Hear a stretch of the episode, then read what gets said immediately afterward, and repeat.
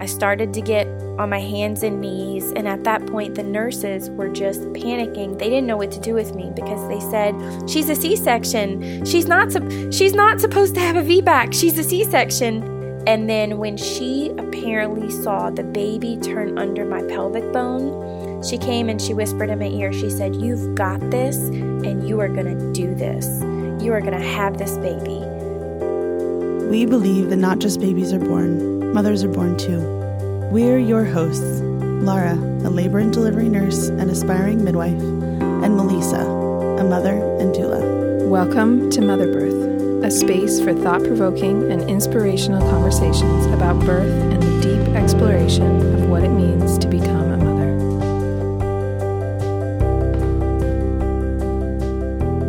Hey there. So you'll notice in today's episode that there's a little bit of distracting static in Laura's track. We did everything we could to get it sounding as good as possible, so please bear with us. Hi, everyone. Thanks for listening to Mother Birth today. We've got Laura and I here, and we are interviewing a special guest today named Erica Poole. And Erica's got a crazy birth story to tell us today that's going to go really well on the heels of the last two episodes we've done on the subject of birth planning. Uh, the the gist of those has basically been to hold it with open hands, and Erica's story is going to really drive that home very well for us today. So, Erica, why don't you introduce yourself and tell us a little bit about you? Sure. Hi, everybody. My name is Erica, and I am from the great city of Baton Rouge, Louisiana. Um, I am a mom of two. I have a three year old and have an eight month old.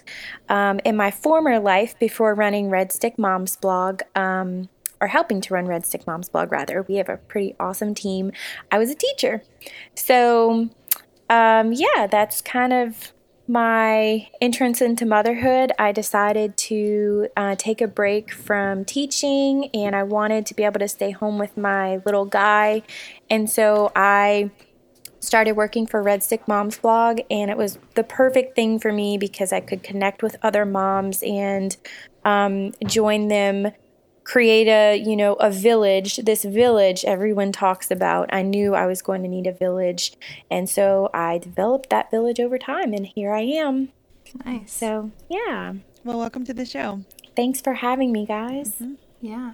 Um, Before we get into your experience with with birth and transition to Sure. motherhood, Sure. uh, tell us how, how did you end up getting involved with Red Stick Mom's blog? Was that something that you sought out, or did they approach you? Yeah, so funny enough, I uh, postpartum three months, I randomly emailed the owner of the blog and said, Hey, Angela, uh, my name is Erica, and I do not know what to do with myself. you know, I've been a career girl my whole life. I was in corporate America before deciding to teach, and um, I found myself kind of lost, and I wanted to have something um, to kind of anchor onto that was still in the adult world and also stay home with my son. And so I reached out to her and just asked if she, you know, if she kind of knew of any opportunities that would allow me to do that. And she just so happened to say she needed an assistant at the time.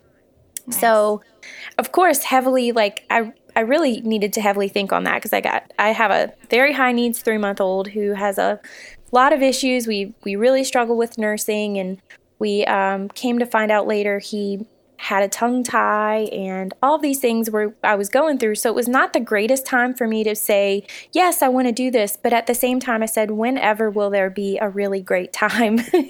you know because I lo- I was learning mom life is just you just got to keep going. And so um, I mean obviously it's not easy to keep going, but I said, "You know what? It now is as good of a time as ever." So Yeah. That was with your. That was with your first. that was with my first son, right? Mm-hmm. First time mom, three months out postpartum, and I did not know what I was getting into, but but I said yes, I'll dive in. Let's do it.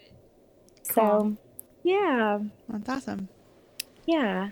Well, let's let's dive right in. I know we Sure. have you have a lot to share with us today. So, um, if you want to start with the story of your son, your first son's birth, Sure. uh, I know that that also went a little differently than you would have expected. Absolutely, it did. Um, you know, first time mom, and I was really excited to create a birth plan and to have you know, my eye on the prize as to how this was going to play out. And I was hoping to have um, a vaginal birth and uh, made plans to have an epidural because I wasn't quite sure that I could do it without an epidural. I had, you know, working um, in as being a teacher, I've come across a lot of mamas, and I have always said to them, You are so amazing for doing this without an epidural. You are mm-hmm. wonderful. I just don't know that I could do it. So we got to the hospital and I said, Oh gosh, I'm at eight centimeters. I am dying. Please give me the epidural. So we did, and I progressed beautifully, one centimeter per hour. Um, and then finally it came to push time, and I pushed three hours. Mm. And we were, I think, every two minutes for three hours. I was able to take a little break here and there, but they were very open to letting me. I was in a hospital. Um, I didn't have a midwife, I didn't have a doula, but I had a wonderful nursing staff, and they let me decide um, up until a certain point. Of course, when they had to take over, they wanted to try to give me what I had longed for, which was a vaginal birth. And so um, at the you know, towards the end, we realized, okay, this little guy, he's just not coming out. He's he's too big. He's getting stuck in the birth canal. Um, you know, Erica, what do you want to do? And of course, they already kind of knew that answer as to what needed to happen, but they were they were looking for my consent, which I really mm-hmm. appreciated. Um, and we made the decision to go forward with a C-section. I was absolutely exhausted at that point. Mm-hmm. Um, I think I labored 28 hours. So uh, by that time, I said, okay, I'm just ready to meet my son and let's make sure he's healthy, I'm healthy. So we did have a C section. And uh, to be honest, I feel like I could walk away from that and be grateful because by golly, I tried my best, you know. Yeah, yeah. I sure did. And I did not have any regrets about it. Of course, I wanted to have a vaginal birth, but at the same time, I knew I tried my best. So I was very happy with the outcome. I know that sounds kind of off the wall, but I was happy that everybody was healthy and um, we were all good. And lo and behold, he was stuck in the birth canal. The doctor had to pull him out really hard. Hmm. So we definitely made the right decision with that. Yeah for sure. Yeah. Well, and your perspective is is great because you're right that at the end of the day, what this is about is is is a healthy baby and a healthy right. mom. And of course, there there's so many other factors and so many other things that we want and wish for and that are important to us. Right. And sometimes at the end of the day, those have to be become secondary. Right. Absolutely. Um, yeah. it, it didn't, it had to change from, okay, what Erica wants because she wants this vaginal birth to, okay, you know what, this baby has been in this birth canal for three hours and it's, it's time. I probably should have, have maybe said something sooner, but you know, I felt comfortable. The nurses were right there. My husband was mm-hmm. right there coaching me. So we went as far as we could go. So yeah, I want to ask, like, how did he feel about kind of that shift or that process? Like you said, you came in, everything was kind of going as planned. Right, right. You got your epidural, you probably got comfortable. You guys got a little bit of rest, whatever that right. like in those moments.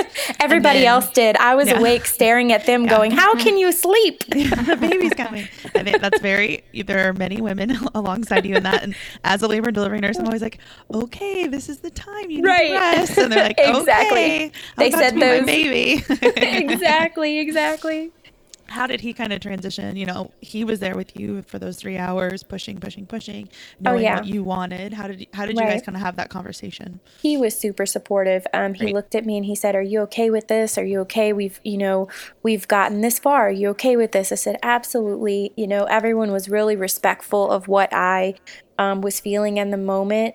So I felt like because I had that good support system of my nurses and my doctor being cognizant that, hey, she's a person and, you know, we're not just going to rush her out of here um, without actually making sure she's okay. Regardless, we all know this is what needs to happen, but everyone was really loving and mm-hmm. supportive. And I think that really made all the difference for me as to how I walked away from it, you know, because I have a lot of friends and family that that didn't necessarily feel supported and feel loved and feel heard.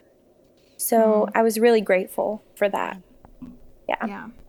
So I know from your story that before you ever had either of your children that you'd had some back problems and that that would had had maybe you were concerned that that would be an issue during your pregnancy, but it wasn't with your first. You want to kind of fill us in on those details before we move to the next part of your your sure. story?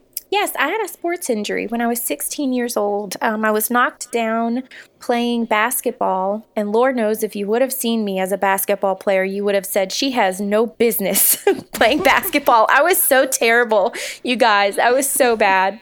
And oh, go figure, this horrible, you know, I was so terrible. This this this game would end up changing my life forever, and I ruptured my spine.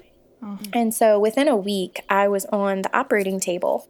And of course, I was 16 years old, but all I can remember, I always knew I longed to be a mom. Okay, I didn't want to be a teen mom necessarily. Mm-hmm. My mom was a teen mom, but I did remember asking, Will I be able to have children? Can I carry a baby? I mean, I mm-hmm. remember asking this at 16 years old. Yeah. And then uh, eight years later, as it happens with some spinal injuries, the disc above that ruptured, and so I had to have another surgery. So when it while, came while to, you were pregnant, you had oh no, this was um, this was several years before I got pregnant. Okay. So we were married for six years before we conceived our first, and um, we uh, had gone through the second surgery, and I was healed, and I got to a good place. And, you know, the doctor had said, my neurosurgeon had said, okay, you know, if you um, ever decide to have a baby, you're going to really need to be careful with your pushing. Hmm. And go figure, I pushed it to the limit with the first. And when, after I had Cullen, um, who is my first, I was told I had slipped one of my discs. So the neurosurgeon said to me, okay, for your second baby, I do not recommend that you try for a VBAC because you are in no condition to have a VBAC. Um, he said, you know, chances are, my, my first baby was almost nine pounds. He said, chances are you're going to have another big baby and you don't need to be pushing a baby out that's over eight pounds. Mm-hmm. So I walked out that, that day kind of bummed, thinking, well, gosh, you know, I really wanted to. Um, I don't know if it was a redeem thing or just you know, I said, gosh, I really wanted to VBAC. I wanted to try, you know, and um, but I knew that if I wanted to be a healthy mama and be able to play on the floor with my kids, that maybe I shouldn't, you know, I should mm-hmm. listen to him. So that's where that's where we decided um, from the get go that it was going to be a, a second C section. Hmm. So, yeah. And and you, and this happened like your neurosurgeon, this was kind of shortly after the birth of your first son. So you kind of knew that for, you know, the duration between your right. births. Is that true? It was about a year afterwards um, because okay. I was having some pain. And I said, well, let me go in and check on this and get the x rays done and the MRI done. And it was a year later. So I did have, after that, a year to think about it before I, you know, uh, was able to get pregnant again. Yeah. So. Okay. Yeah, and that was I have to say a tough pill to swallow because I really, um, you know, after the first, I said, okay, well, I can VBAC, I can try for the next yeah. baby, and so um, having to accept that I could not and it was not recommended, I had to go with that. So I'm curious. You mentioned, you know, being disappointed. What was it that you felt allowed you to accept that that was going to be how it needed to happen the next time? Sure. Well, I definitely, um, this was another thing of putting the children first in that instance because I know that they need a healthy mom and they need a mom that can be able to carry them and, mm-hmm. you know, get on the floor and play with them, pick them up if they need it. And if I were to jeopardize that by wanting to have that exact birth experience, you know, without thinking about what could happen after, I think mm-hmm. that's what allowed me to accept that, you know what, this is the best thing. The best case scenario is for us to go with this. I did the C section already. I know what to expect. I've, you know, gone through that um, healing process. I can do this again. And I think after you've had a back surgery, I tell a lot of friends, you know, yes, a C section is painful. It is n- not a cakewalk at all. But I think after you've had a spinal surgery, like I did, the pain is not as new to you. So um, I think my recovery was a little bit easier because I kind of I kind of already knew what that really bad pain was. Mm-hmm. So that's what um, made me accept that, you know, I can do this again. I can do it again. Yeah, Yeah. and I think that I want to just acknowledge something really important you said, which is I think there are a lot of reasons that people feel that they are either kind of co maybe, you know, these are all negative words, coerced or talked into or talked down from Right. having either a VBAC or or needing to have a C-section in the first place.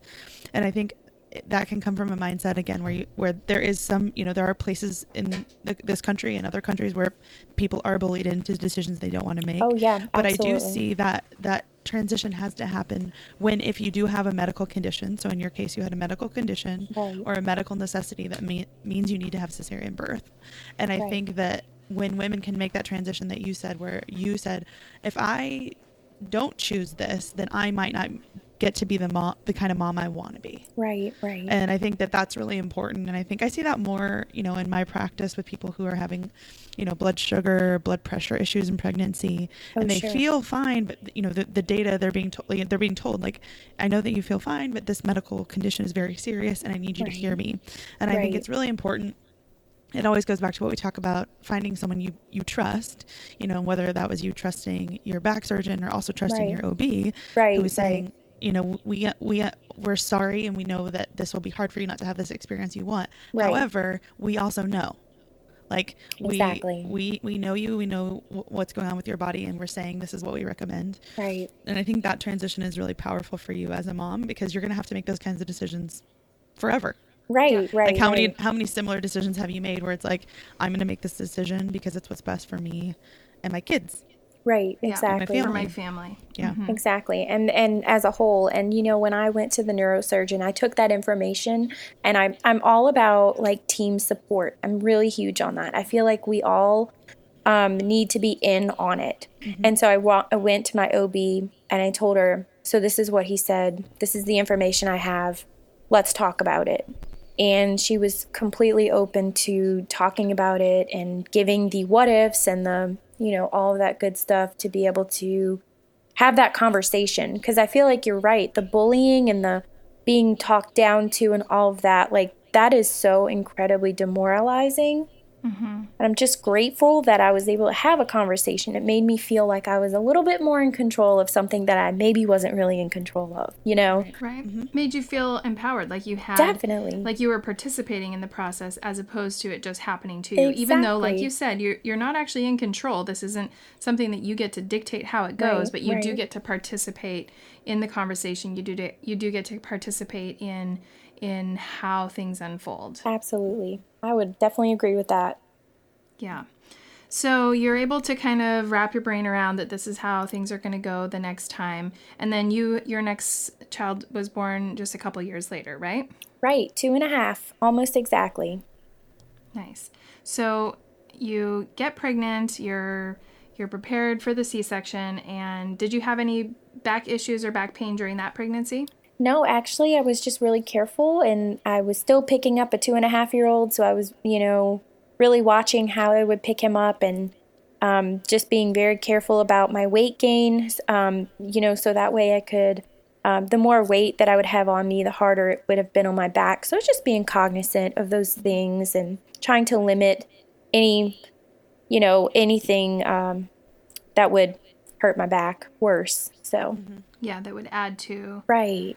The risk that you were. But it was all facing. smooth. It was smooth sailing. It really was. And then tell us about your birth. This is where it's going to get crazy. This is where it's going to get exciting. So I remember thinking, oh, this is going to be great. You know, I know there are a lot of negative sides to, um, you know, the the experiences of women with C-sections, but I said, you know, let's focus on the positives. I can have my bag fully packed. I'll know when I'm going in. I'll have the day planned. You know, I have a toddler who needs a sitter. I will have everything under control because I'll have it planned. And the teacher in me loves that. I'm like, oh, this is going to be fine. You know, we'll have we'll have um, an idea of what's going on.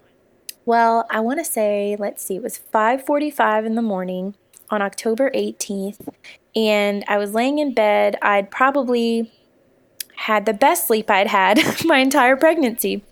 And uh, the night before, I had met my doula. She came over and she talked to me, and we talked about um, what to expect with the C section. And I will say that I did not have a doula the first time. But this time, I really wanted to have a support person in there so that there would be a liaison between my husband and I and the nurses. Because last time, Tyler, my husband, was just kind of all over the place. And I really wanted him to be able to just focus on the baby and I and the experience. And, you know, we'll let my doula be the the in between and the support when I need it, if my husband is with the baby.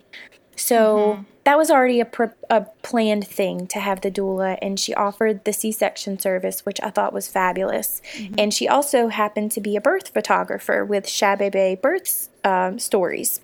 Hmm. So it was like two for one. You know, this is great. She can do the photographs, and then she can also be there. So 5:45 a.m. October 18th, I'm laying in bed, had a wonderful night's sleep, and my water broke. And I just felt this gush of water and I said, "I think this is what I think it is." you know? Mm-hmm. I think this my I think this means my water broke. So I woke mm-hmm. up my husband and I said, "You know, I know a lot of women um, have their water break, and my first with my first baby, it did not. So I said, but you know, I've seen this happen, and it can take a long time for labor to progress. So we'll just stay home, and um, I have a list of groceries you can go get at the store. I said, you know, we have to obviously go to the hospital, but we're gonna need to get some groceries because now we have to have a sitter come, and we um, yeah. So he went to the grocery, and 20 minutes later, I had um, I was jumping in the shower, you know, taking my time. My bag was not fully packed, and I all of a sudden started to have contractions about three minutes apart. Hmm. So I called him and I said, I think you need to get back here like right now. so we were waiting for our sitter to come and she came and then as we were talking to her, my contractions started to get more intense and I started to feel like I had to use the bathroom. And this was not something I'd ever felt before. So I text messaged my doula and I said, um, I think I have to use the bathroom. And she's like, You need to get to the hospital right now.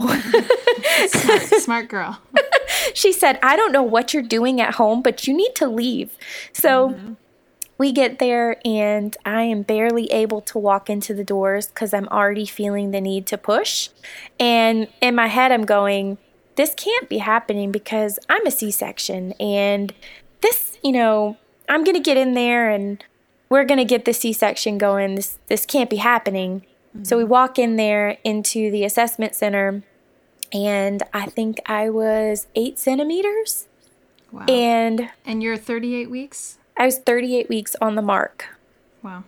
Right. So I uh, was brought back to the uh, little waiting area, and in that waiting area, I started to, you know, just kind of follow nature because I have read so many stories about this, but I did not study it for myself. I didn't study what do you do in natural labor? How are you supposed to breathe? How are you supposed to position your body? I didn't read or study those things for myself because I didn't think I needed to, but I did start to instinctually take my clothes off. Um, I started to get on my hands and knees, and at that point, the nurses were just panicking. They didn't know what to do with me because they said she's a C-section. Yeah. She's not. sup- she's not supposed to have a VBAC. She's a C-section, and I'm on the the bed and I am grasping for dear life um, from my husband. And I'm like, I don't know what is going on here, but I feel like I'm dying. And the the girls told me, okay, we are gonna roll you into the OR, and we need you to be really still. And I didn't. I was like, still? no way! I can't be still. So uh, my husband got in his scrubs, and and I'm I'm so confused because I'm in so much pain, but at the same time, I'm thinking, why are he and my doula in scrubs? I, you know, I guess I am having a C-section. So Yeah.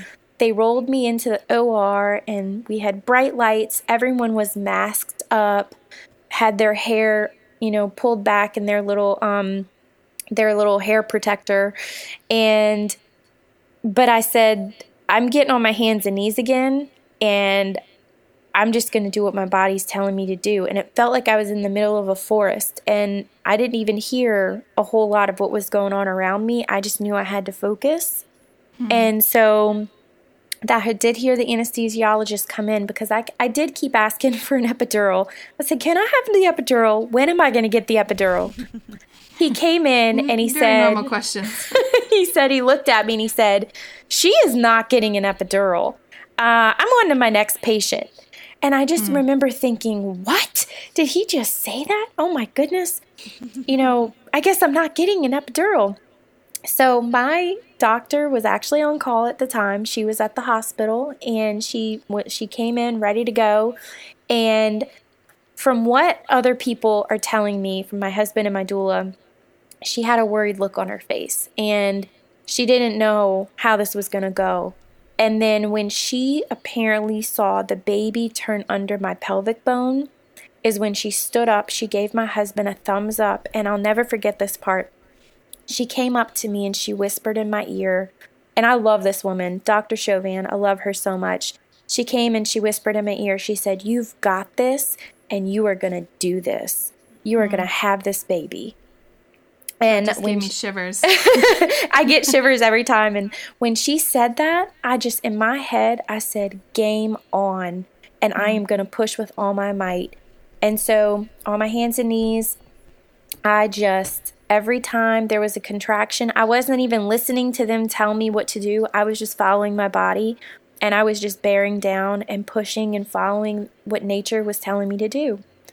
And I think 10 minutes later, I pushed a baby out. And I felt that ring of fire, ladies, that everyone talks about. And I knew when I felt that, I said, okay, he's almost out. He's almost yeah. out because I've read about this. so, yeah. This is this is the moment. This is the moment. So you just bear down with all your might and you just give it all you've got and you and you go. And that's what I did. So how was your husband reacting to this yeah obviously oh my shocking goodness. change of he was scenario. as cool as a cucumber you guys i don't know how i was ripping his scrubs off of him um, there were pictures of me ripping his scrubs off because you know but he stood strong and he held me and he just kept coaching me and telling like we did not prepare for this so the fact that he could just come and just rise up and do what he needed to do was amazing. My doula was taking pictures and video. She was rubbing Young Living essential oils all over me. Mm-hmm. And uh, she was rubbing stress away, which now I'm a person that associates a scent with something. And so whenever I wear sure. stress away, just it, I just, I love it. It, it brings me good memory. Mm-hmm. So, um, yeah, that's, he was wonderful. I really have to say. So I just want to talk a little bit about the fact that you had a doula, and I'd love to hear more about just how you felt about having her there after you ended up with that experience. But I think it's so good to acknowledge that doulas are not just for the people that are planning to have, you know, an unmedicated birth and right. want to like pretend at the hospital. Yeah, mm-hmm. it, it's it's really like I think we think of doulas as you know this this person that is there to help you cope with the pain of labor and right. certainly that is part of you know a doula's job but so much more than that they're there to provide emotional support they're mm-hmm. there to mm-hmm. provide advocacy if that's needed they're there to be a liaison like you talked about between the different people involved they're there mm-hmm. to like they're there to help provide support to your partner who may not know like what does she need right now you know right. i'm i'm i really I'm all here, I'm all in, but like, does she need me to rub her back? Does she mm-hmm. need me to, mm-hmm. you know, mm-hmm. does she need me to like get a glass of water? Get, yeah, like what what does she need? And that's so much what the doula is there for. And in your case, you know, it ended up being completely different than you anticipated. But even in the case of a C-section, and I love when doulas provide that service because you still need that support. You still need someone there to tell you like, this is this right now is like a very intense and sometimes scary moment right. and and you like you got this and oh yeah oh, having yeah. that support afterwards you know um i think support. in some ways when you have a c-section you need that even more you know oh, you yeah. need you need like even more of that that presence of like everything is okay like you know let's let's let's get you bonding with this baby. Right, you know? exactly. And she walked us through the night before that my, the night before my water broke. She walked us through what I could expect going in for a planned C-section.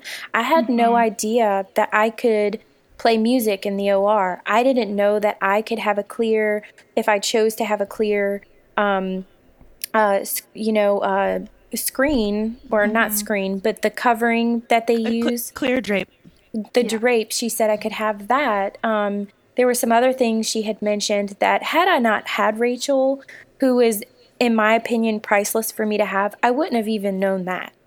Mm-hmm. Um, so I thought it was amazing. And then the day of the birth, she was also in my ear saying, you know, you are not your pain and you're going to get through this. You can do this. And then she showed my husband some techniques that she used and she she also used on me where she would push the back of my hips together when mm-hmm. I would contract and that was amazing. Um, it yeah. allowed me to have a little break. So I just, I mean, that was invaluable having a doula um, be there. And I imagine I would have j- been just as grateful for her in the C section, too. Mm-hmm. Oh, absolutely. So, for sure. What changed between your first birth and your second that you knew you wanted to have a doula there? Well, I think when I had my first, I was really, um, you know, I was scared and I didn't know the procedures that happen in the OR.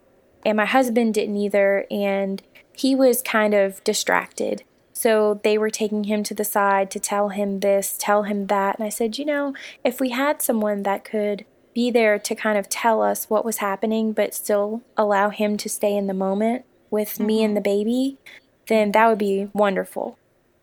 Um, and neither of neither one of us had our mothers in there, and so um, that was just something that we really we really wanted to have. That was different. Yeah, I think that's another great highlight of what a doula does. Is sometimes there's that that interpretation piece like you know this is what's happening this is what's being said right. like this is what this really means for right. you right yeah. right right and telling us all the things that the doctors were talking about and this um this second time around i also something i didn't do before was i did placenta encapsulation mm-hmm. and she also saved my cord and I have to say, ladies, I had a really pretty cord. um, she did she did save that for me, and she even did um, placenta art, which I know is interesting, but it was actually quite beautiful. Where she used a dye and she made a um, piece of art for me, and um, it was really sweet. So I was really glad to have her. And then she checked on me in the days after having the baby. She brought us a meal and um, it's really really lovely. Do you feel like that's something that's popular where you live using a doula? We do have we do have a lot of services. Um, I don't think that it's necessarily mainstream, if you mm-hmm. will, but mm-hmm. I do feel like that more people are seeing the value in it, and um, especially Rachel, my doula, was really just passionate about this. She's passionate about birth and that sort of thing. In my first go round, I didn't know anything about this. Mm-hmm. So I don't know if it just takes, you know, um, more experience in this to know, or maybe have a friend who's done it before to educate yourself about it. But for me, I wish I would have known. Yeah. yeah, I was just kind of wonder about that because, you know, we, we I just recently moved back to Texas, as we've talked about on the show. Right, right. But I've lived in Portland for about 14 years. And right. so it's definitely interesting, like in different areas of the country where things kind of have more popularity. I would say, oh, yeah. obviously, in Oregon, not only are like doulas or midwives or any kind of natural friendly birth practices right. very popular, but also, you know, placenta encapsulation. Right, right. And so I was just kind of curious, is that something that you found through your work with um yeah, blog I, and kind of meeting moms? It is. I got to be more educated about it and I had a few friends that had done it and we also have a birth center here um, where moms can go um, if they would um, like to have a different type of setting for their birth. And we also have a hospital that offers just midwifery. Mm-hmm. Um, mm-hmm. So I think just educating myself of all of my options, I'm really grateful that there were those options available to seize if I wanted them. Yeah. Um, so yeah, I guess you could say our area is really up and coming in that, and I can re- be really proud of that.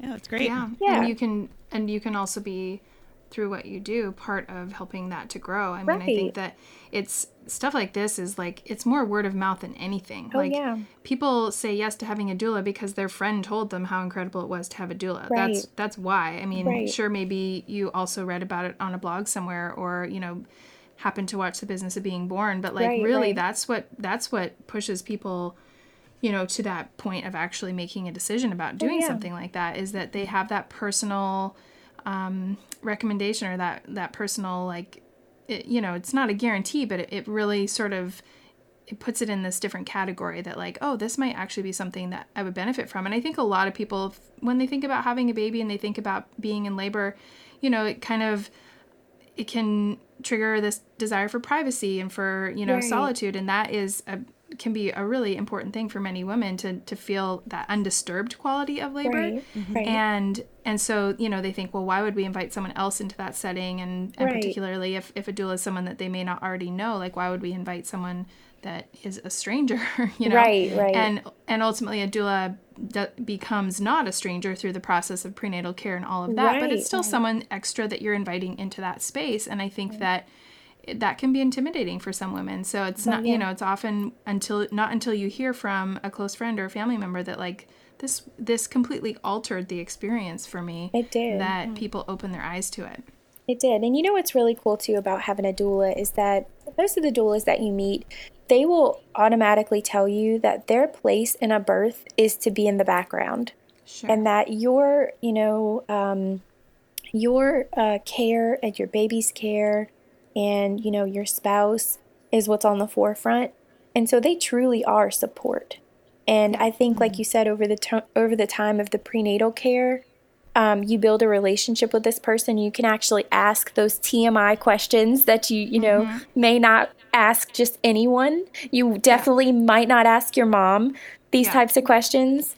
Yeah, there's there's quite a bit of discharge talk Right, exactly. So it was like, oh my gosh, I can I can text Rachel about what this stuff is, you know. yeah So it was awesome. I I definitely would 100% uh, recommend that for sure. Yeah. So you your water broke around 5:45 a.m. And what time was your son born? He was born at 8:58 a.m. Wow. So I had no idea that my second labor could go that fast, considering how long I labored with the first. Well, yeah, you had a long labor and you pushed for a long time. Right. So, I mean, not only were you planning for a C-section, but I'm sure that even if you had been planning for a VBAC, you would have been expecting it to be, you know, Very long. than that. Oh, sure. I would have had to, you know, mentally prepare like to stay the course and to, you know, power through hours possibly of laboring. And that mm-hmm. This was that's why this was so unexpected because it happened the way it did, but it happened so fast that I didn't even get to consider the idea of laboring for hours. It was just like, oh, you have no time. You need to put your game face on and do the best you can do. And that's what the, these are the cards you're dealt. So Yep. rise to the occasion, you know?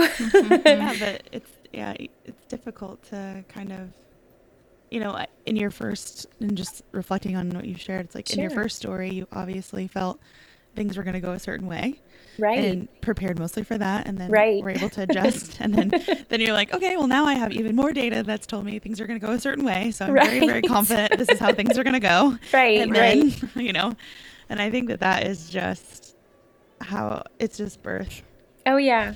And, you know, I used to say, uh, people would say, well, what is your birth plan? You know, what are you deciding to do? And I said, well, this is the, you know, outcome I would like, but I like to say I'm kind of on the no plan plan because I do know that just from life experience that things don't always turn out the way that you think they will and you have to be able to as I say adjust your sails.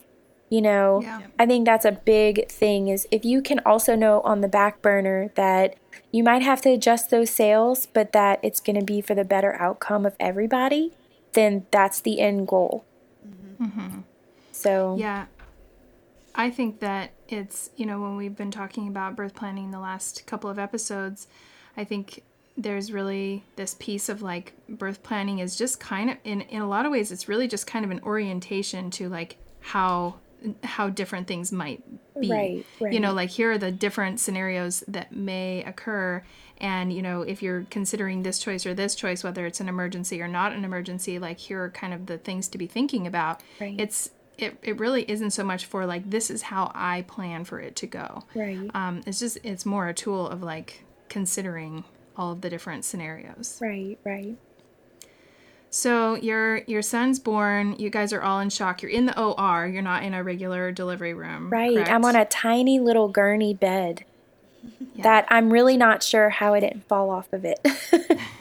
so it, when I look back at the pictures, I do not know how I stayed on that bed, but I did. Mm-hmm. So and did you you i know you were pushing on your hands and knees at one point is that how you delivered Yes, it's how I delivered. Um, It felt the best for me. Um, I felt like I was able to kind of let gravity help me a little bit. And it helped when I went to bear down. I was able to really like bear down into that little gurney bed. And um, that's how I felt most comfortable. Yeah, that's comfortable for a lot of women, and I wonder too if with your with your back condition, if that was you know even more advantageous for you. I do wonder because you know what? I feel great, especially after having him. I thought, oh gosh, what, you know, did I mess anything up? But I feel great. I haven't had, knock on wood, I haven't had any issues whatsoever. So, That's great. Had you tried pushing on hands and knees with your first? no, I didn't because I had the epidural and they had mm-hmm. me lay on my back. And when I was in labor with the second, with Brennan, I was initially told to lay on my back, but then I just kind of threw that out the window mm-hmm. and I I just followed my gut and just turned over on my hands and knees because on my back I didn't feel like I had my bearings for some reason. Yeah. Um, I think I would have preferred to either have, you know, to squat. I know um, there's like a squatting bar um, in a lot of uh, delivery um, rooms or or birth centers. Um, I think either that method or hands and knees was really probably the best way for me. Personally. Yeah, and I, th- I think that that's just really proof of your intuition and, and how labor Absolutely. can, how birth can be your body, te- like you said, it was your body telling you what to do. And you Right. felt like there was a million things going on around you, yet somehow you were this force in the middle of a forest, yes, just listening. And I think that, you know, I think a lot of people, those are the kind of images and the kind of mantras they want going into to Right. birth right. and it's just it's really beautiful and powerful to me that you that just kind of overcame you it wasn't you. something that you had practiced or Right. that, like you said i didn't prepare myself to No. have to cope with any part of labor much less delivering I did not. Right. but it's just a tell of how powerful a woman's body is and That's true. That's very true. And I have to say, you know, when I first had Cullen three years ago, I I felt empowered in a certain way after I had the C-section because I felt like, you know what, I did this, and I um, I'm gonna be okay. And you know, this is painful, but um, but I had this baby, and I'm proud of myself. And then for this time, I felt a different sense of empowerment. Still empowered, but like, and the co- it was like in the core of me, I just, I don't know, I did something that I never thought I could have done. And I think that's what uh, was so exciting to me was that I never would have even imagined I could have done this without an epidural.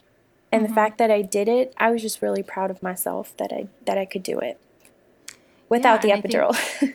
Well, I think that you, you know, what you should be proud of is obviously your body and and you know the strength that you were able to summon, but but like Laura was just talking about your intuition. I mean, that's incredible to to be in that situation and to not just be kind of paralyzed by fear. I mean, a lot of women who have precipitous labor where things go so so quickly. I mean, it can be very overwhelming for them. Oh, yeah.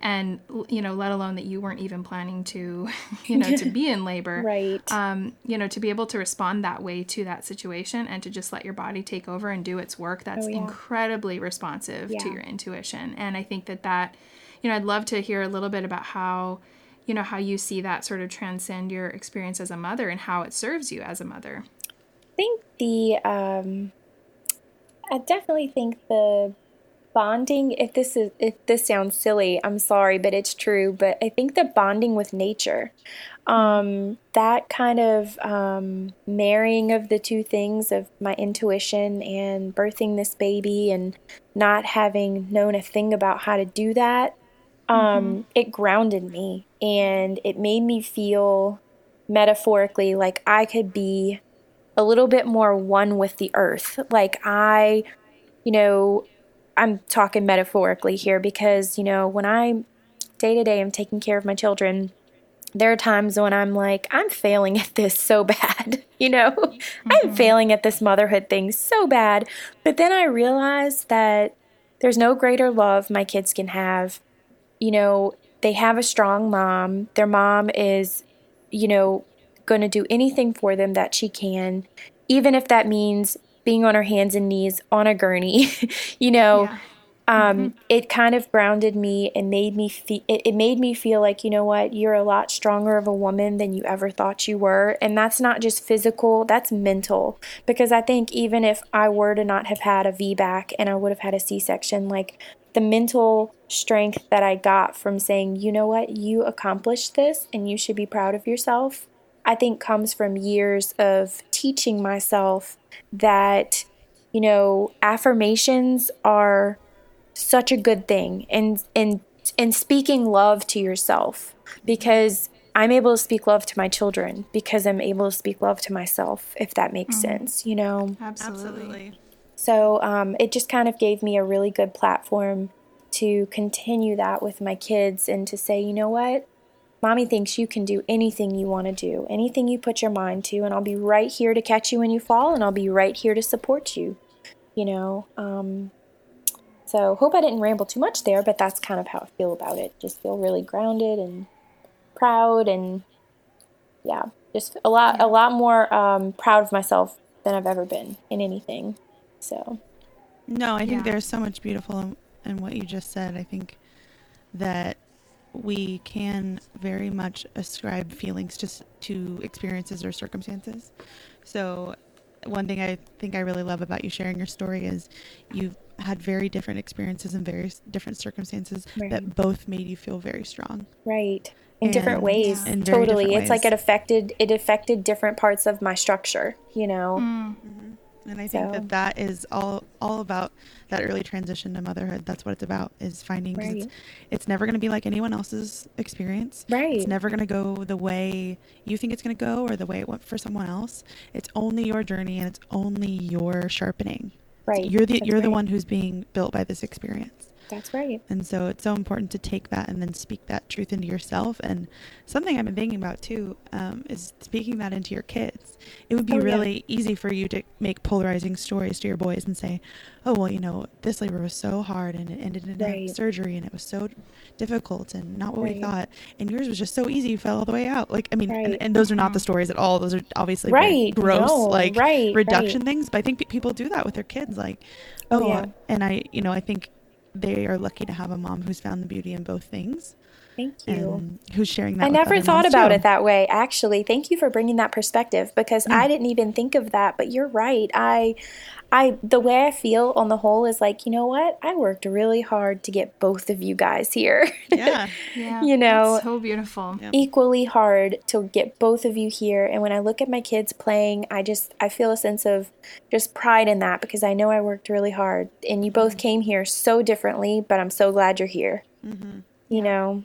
Yeah, and and like we've been talking about on the show like birth is is just the beginning and if you can if you can have that perspective about their births and right. how different they were you can also bring that to to how you mother them because right. your children are going to be so different from each other as well and it's right. very easy to compare our kids you oh, know yeah. it's very easy to compare our experience of mothering them it's easy to compare them as individuals and their personalities right and and if you're you know and we're never going to be able to like n- n- just completely never do that. But right, right, we're know, human, the, the, right, mm-hmm. right. But the more we're able to kind of rise above those comparisons, like that is, I think, I think it's also so so helpful for our kids because they just they pick up on that stuff. Oh yeah, mm-hmm. they definitely do.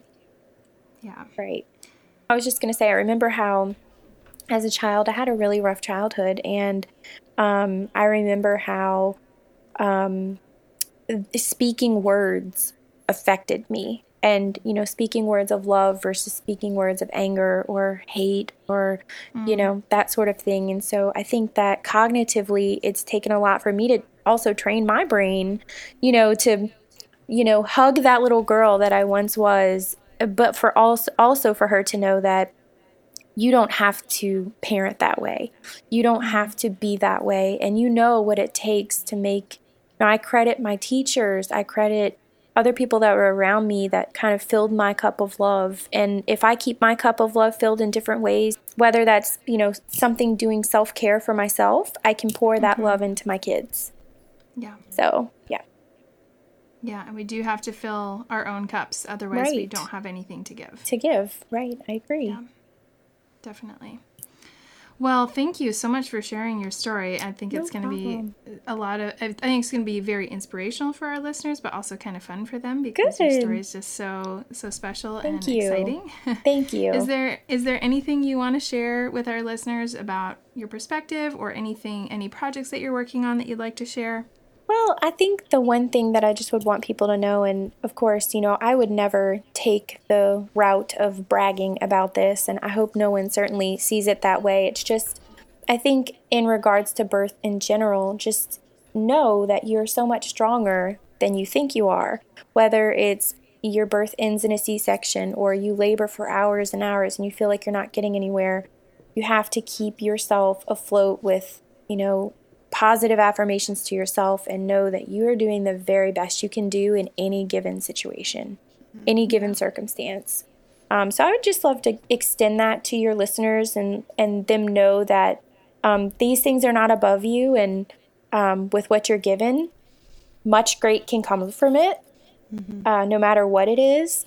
Um, and, uh, you know, otherwise, I am just hanging out here in Baton Rouge, helping to run Red Stick Mom's blog and being a mom. So that that's my main project. Cool. Well, we'll share so, we'll share a link to the Red Stick Moms blog. Well, thank and, you. Um, I think that we'll also share a link to your doula and photographers information sure. Uh, sure. for anybody that's listening down in that area that would be interested in getting in touch with her. So sure, um, we'll make sure to share that in the show notes on the blog. And we are so glad that you were here to, Thank with you. us today. Thanks Thank for so having much. me. Thanks for having me. Y'all have a great day. You too. Thanks for listening to Mother Birth today. If you want to be a bigger part of our community, you can follow us on Instagram at motherbirth.co or connect with us on Facebook, where we have all kinds of behind the scenes stuff going on. Also, don't forget to subscribe to the show and rate us in iTunes, which allows other people to find us and helps the show to grow. I think it goes without saying, but Mother Birth is a personal podcast created by Laura and Melissa. It's intended as general information, it doesn't constitute or substitute medical advice of any kind. You should always consult with your primary care provider with respect to your medical care if you're pregnant, planning on becoming pregnant, or in the postpartum period.